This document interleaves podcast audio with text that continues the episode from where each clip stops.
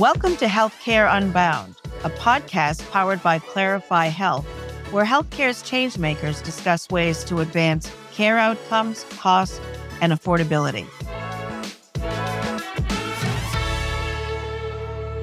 Hey, everybody, and welcome to the Healthcare Unbound podcast. My name is Saul Marquez with the Outcomes Rocket, and I'm co hosting the podcast with Dr. Jean Drouin, CEO of Clarify Health.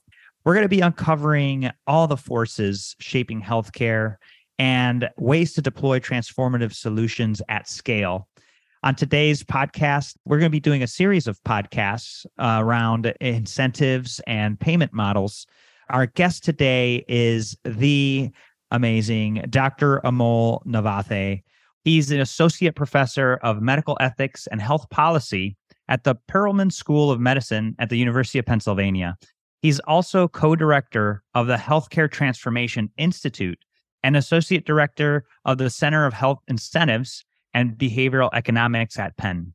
Dr. Navathe was the co founder of Embedded Health, a healthcare technology company that brings behavioral economic solutions to improving affordability and quality and he joined Clarify Health, a leading healthcare analytics and value based payments company.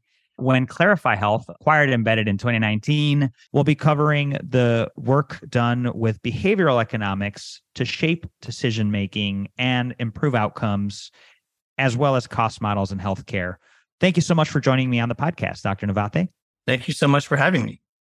It's a true pleasure. And look, I'd love to just begin the conversation really unlocking and understanding your work. So, what is your passion for work in the physician incentives area and what inspires that work? So, as you noted, I'm a physician myself. And in fact, one of the reasons I decided to become a physician is to truly understand what it means to take care of patients, but also recognize that physicians play an important role in society as stewards of resources as agents for their patients, but also for society.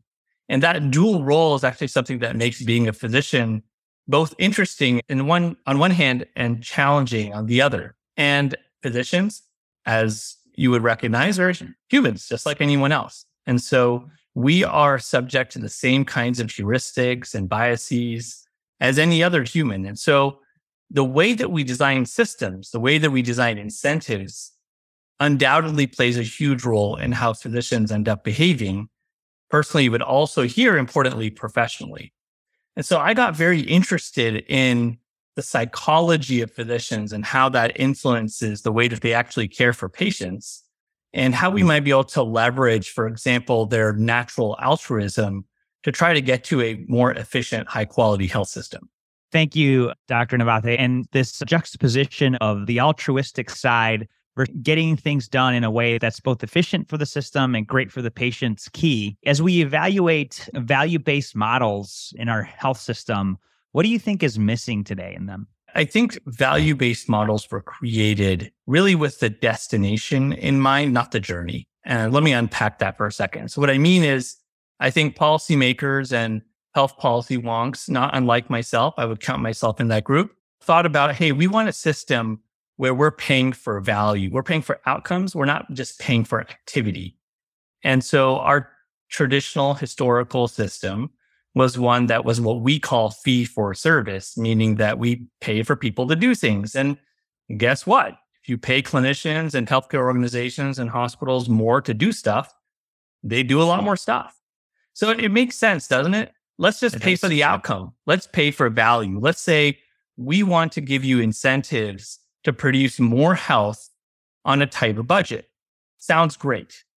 What's missing, in fact, is the psychology, the pragmatism around that journey of how we get there. Turns out it's not imminently obvious how to change healthcare. And so what we need are intermediary steps that distill what the destination needs to look like into a concrete set of steps and to make this discrete and actionable. And that's really been the core focus of my work over the last decade is we want to get to that destination, but how do we make it more achievable? How do we make it a step-by-step process as opposed to this marathon that nobody knows how we actually get through it? That's a really great call out, Amol. And it's that step by step that oftentimes gets missed. Even when we think about quality outcomes, we forget about the workflow, which is the step by step path to the outcome. I love that you brought forth that idea. Why haven't incentives worked with past value based models? I think plainly the incentives were designed poorly. So let me give you a very simple example, right? Most value based payment models, even today, are designed in a fashion that you start in a given year, say January 1st of 2023, right? But you get your bonus check for doing great work in April or maybe even June of 2024. So that's a 16 or 18 month lag. In behavioral economics or the psychology of how people make decisions, there's a principle called immediacy. Hmm. That's simply means if you want people to change behavior, give them their reward or their penalty immediately, right next to the behavior, right? It's not, not to sound pejorative here, but it's how you train animals, right? It's how we educate children. It's how we think about creating habits, right? Pavlov in, in a sense, right? And so this applies to sophisticated professionals too, not to overly simplify it. And so if you think about that, the value based payment incentives don't exhibit any form of immediacy. And so that's an example where we have a chasm between how the models are operating and how, at least in an ideal, from a human psychology perspective, way that we would want them implemented to stimulate people to change their behavior change their practice patterns in this case. That's what we're leaving on the table. That's a great call out. And so, why have the systems today? And you did mention the outcome, not the journey. But why is it that we've set these systems in place that take forever to reward or penalize? Yeah, it's a great question. And I think I don't want to over trivialize it because I think there's a lot of smart people out there who've done this thinking. And I think for one, there's a benevolence in thinking about the system in the way that policymakers did. So what do I mean by that? What I mean is if you're Medicare, you're Aetna, or you're a health insurance company, you're a regulator, you don't want to mandate that providers and clinicians do things a certain way, right? And so I think there was this thought that we don't want to intervene. We want to set the target and say, here's where we need to steer the ship. Now you're the docs and the nurses and the physical therapists and the hospital executives caring for patients, right? So we're going to defer to your expertise to figure out how we do that. So I, I think there's actually a positive intention in how that got implemented. Got now, I think it also turns out, by the way, that it's not like anybody had a roadmap in their back pocket of the step by step, right? So I think that's another reason it was easy to say, we want a more efficient, high quality system it's a lot harder to figure out what the steps are to stimulate that. I think that's one big reason. The second reason is the administrative complexity of the US healthcare system is astronomical. And it turns out that even when you go to see your doctor, the doctor doesn't get paid that day. Oftentimes, the doctor's office might take a month or two before they actually submit that bill to Humana or Aetna or Blue Cross Blue Shield of whichever state. And then that insurance company takes a few weeks to process that payment and eventually pay. So there's what we call a claims lag of months. And in the Medicare program, the government programs, that can be up to six months. By the time you actually know whether you're achieving the outcome or not, half a year has passed. And so some of this, again, is just kind of the way that our system is designed. I would argue that's not a reason that we shouldn't be thinking about how to design better programs and better incentives, but there is logic underneath why the models work the way they do, even if they're behaviorally suboptimal. Great call up. Now, thank you for that. It's worth unpacking that a bit. Embedded healthcare. Tell us about your work there. Now, Clarify Health. What was the impetus for bringing the two companies together? Sure. Briefly, what embedded healthcare is, it's a financial incentive and physician engagement platform, right? So the idea is to align incentives across the patient first, mission driven company. So patients have to save money, the physicians next, and then the payers who are ultimately accountable for the spending. So this was a way to really align incentives across this triangle. But coming back to our points around what are the kind of failures or the gaps in value based payment models, a lot of that had to do with whether docs and practices had information about the behaviors they were actually doing, like who I refer a patient to or which MRI center a patient gets an MRI at, right? And the timing. So do I have the data and do I have a timing of being rewarded? And those are the two dimensions that embedded healthcare sought to close this gap. And I think we actually proved it. So we did it in a number of different markets and we showed if you arm docs with the right incentives and the right data, they want to do right by their patient. They want to send them to the highest quality facility that costs the least. And guess what? They win too. So it works. One of the stumbling blocks, or at least challenges, friction points, let's call it, to scaling this very quickly across the country is you need fantastic data and analytics. And embedded healthcare, the way that we started, we were dependent on the customer to actually provide that data. Clarify Health had the data and the analytics at the ready. And so this was a match made in heaven, right? This is exactly what you want to bring. Embedded healthcare is like the change agent arm that gets out there and actually motivates change, but it needs to be powered by data and analytics. And that those data and analytics are powered by Clarify Health. And that's why it was a match made in heaven, as I said. That's awesome. Yeah, no, it's great when you have these types of synergies happen. And as we seek to find solutions for some of the biggest problems in healthcare, it's uh, collaboration is the new currency. So this marriage is a phenomenal one and exciting to to really understand more and share that with the listeners. Well, let's dive into behavioral economics. That's core and a big thing that you do and think about. How does it relate to physician incentives, cost avoidance, and value based care? Yeah, so let's just take a step back and make sure we're all on the same page about what behavioral economics is. Behavioral economics is really the amazing discipline that's come about in the last 20, 30 years.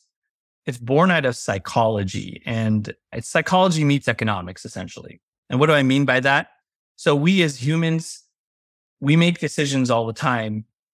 A lot of times we don't have all the information. We have imperfect information or we have imperfect time. We can't go through and read everything in the stock market brochures or what have you. And so we use shortcuts because we're making thousands of decisions a day. We can't possibly research everyone perfectly. So those are called heuristics or decision making shortcuts. And they subject us to this vulnerability that we might make a decision that is suboptimal based on our own metrics. What are our own values? What are our own objectives? And sometimes we make decisions that aren't really great for us. You know, there's classic examples that are like people exercise less than they would like to exercise. If you ask them what their values are in the next year, I want to make sure I exercise an average of twice a week or whatever it is. And then you look at a year later and look, turn around and look back, we don't actually achieve that. And a lot of that is because on a daily basis, it's hard to make that optimal decision that's aligned with our year long value. So that's what behavioral economics is about is understanding what those heuristics and decision making errors and shortcuts are that are based in psychology.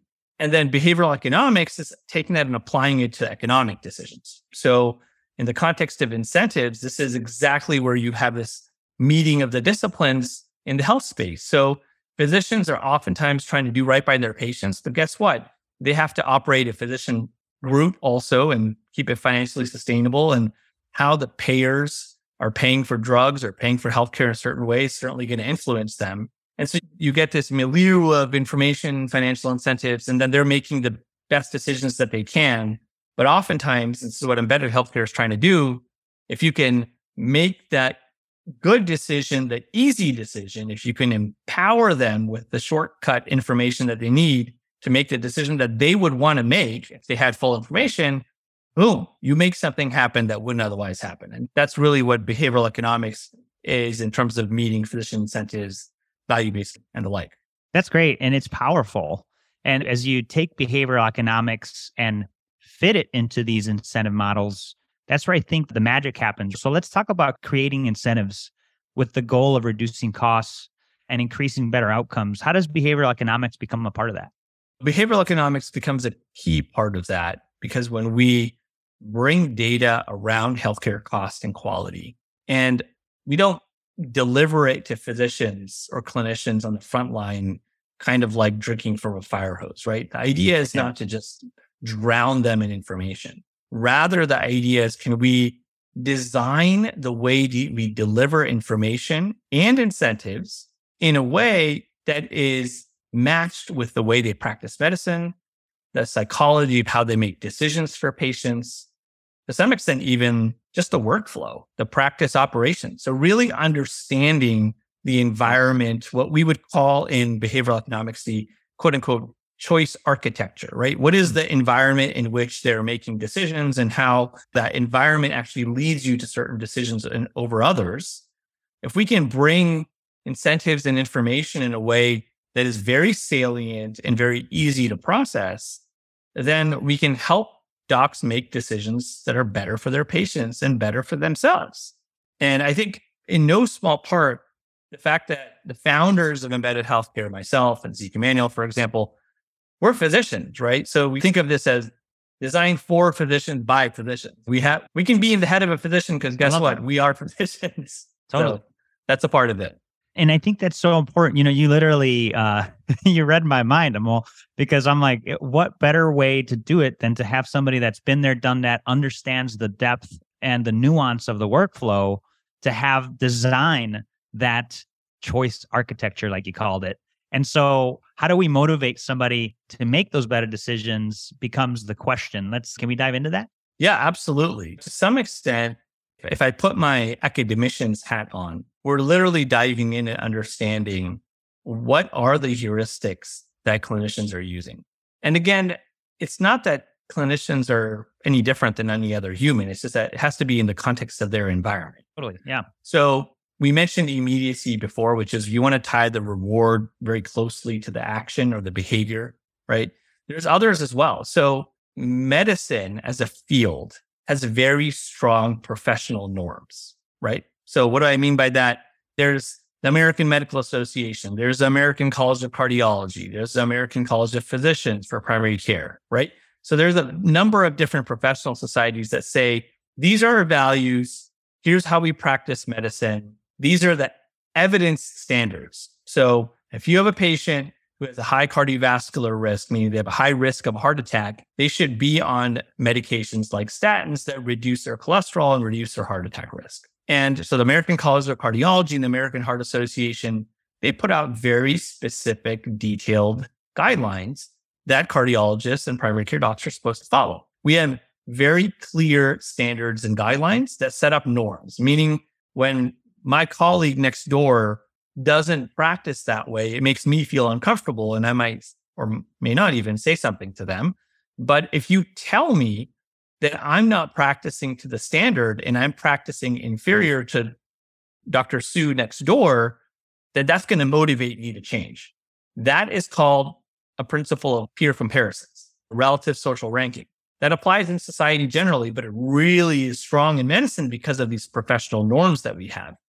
So if we go step by step and really understand where the behavioral architecture of how clinicians make decisions, then we can say, aha, if we deliver comparative feedback in a very salient, timely, actionable way, then we can empower clinicians to fix some of the areas that they might have developed not a great heuristic in how they make decisions. If you give them the financial incentive to make sure they read that report so they can win by spending that extra minute on it, then you can really cut through that friction, right? So these are the ways in which we can understand the opportunity, but then get to the ultimate destination, which, as we talked about at the very beginning, is a higher quality, more cost efficient, more equitable system. We can start to distill that down to specific actions that we can influence. And that's again, that's really the goal of embedded healthcare and Clarify Health. Yeah, that's great. And the uh, the combination of having the data in hand and then the choice architecture to to really help inform it, the outcome in mind and the entire workflow step by step journey. That is like the secret sauce to making value based care happen. And I'm so glad that you've shared this these insights with us where does your work in behavioral economics and incentive models fit into all of this? I'd love to just dig deeper on that and understand. Yeah. So my work in part is about taking some of these principles and applying and most importantly, testing them in the laboratory environment. So call it the research environment, right? And then to take those and apply them in the real world in commercial settings. And that's where embedded healthcare and Clarify Health really come in is the best way to scale ideas. I will tell you, one of our early investors was a gentleman that you've heard of named Bill Gates. And he told us, nice. he said, I remember sitting across from him and he said, there's nothing like a commercial model to scale a good idea. And so that was really the goal when Zeke and I started this company. We started it as a mission driven company focused on, we even contemplated a nonprofit. Like we were like, this is about the social mission of it. But turns out that these are the ways to really drive impact at scale. And it's a way to take these insights that you and I have been talking about here and really turn them into something that can stick in the real world. Because in my day job, in a sense, as an academician, writing papers and policy briefs, that doesn't stick. It doesn't stick right. when the way that it does to actually design a product that people can touch and feel and that they actually live and breathe in their daily practice. And so that's really the goal here. And, and that's how this fits in. I think the goal of this work is really to be a driver of the type of change that we've been chasing over the past decade plus. That's the ultimate compliment, right? To get that from Bill Gates, a commercial model that can make great ideas stick. You're doing it. I want to give you and the team major kudos for what you've done thus far. Do you have any examples of which type of programs are beginning to change? We talked about these rewards being severely delayed. Any examples of programs that are already trying to change that, where re- the rewards come sooner? So, Medicare, I give them a lot of credit. They have actually been very good at listening to feedback from healthcare organizations and from physician practices. One of the pain points has been groups that have less resources, particularly the ones that are caring for lower income patients, marginalized patients, those underserved communities those provider groups and healthcare organizations just don't have the same resources to invest. So one of the things that CMS has started doing, that's Medicare has started doing, is offering advanced payments. So they basically prepay on the bet that there's going to be some savings. And they say, you know what, we're going to take those dollars that we expect to achieve at 18 months down the road and we're going to pay them to you upfront. So you can make the investments that you need to actually start to change practice. Otherwise, you're always chasing your tail. So they're trying to solve the chicken and the egg problem there. And I give them a lot of credit because as a regulator, as a government entity, it's not always easy to spend taxpayer dollars up front. But upfront. I think they're finding ways to do that. And so some of the programs, the ACO accountable care organization programs, they're starting to do this and they are trying to innovate over and above what the legacy programs look like. That's fantastic to hear about some of those changes already in place. And on the concept of ideas, there's no thing more powerful than an idea whose time has come. And I think the time has come for these types of changes to take effect for incentive programs to be to be things that actually move the needle on outcomes and cost. I've really enjoyed this conversation with you, Dr. Navathe. Is there anything else that you'd like to leave us with or anything you'd like to add? I would just highlight that change is hard. Changing healthcare just like any other type of change is hard. And I think it's great that we have a healthcare system that is willing to activate around this change. And I think, you know, COVID, of course, unfortunately had a lot of negative things. I think one of the things that did teach us is that the health system is resilient and what it needs to, it can change on a dime. And so we need to harness that adaptability and flexibility to try to really make substantive change. Yeah, totally agree. And and again, I want to thank you so much, Dr. Navathe, for joining us on the Unbound podcast. And uh, really looking forward to staying in touch with you. Great. Thanks for having me, Saul. Thank you for listening to Healthcare Unbound. We hope today's episode was insightful. If you want more information on how Clarify Health can help you, please visit clarifyhealth.com.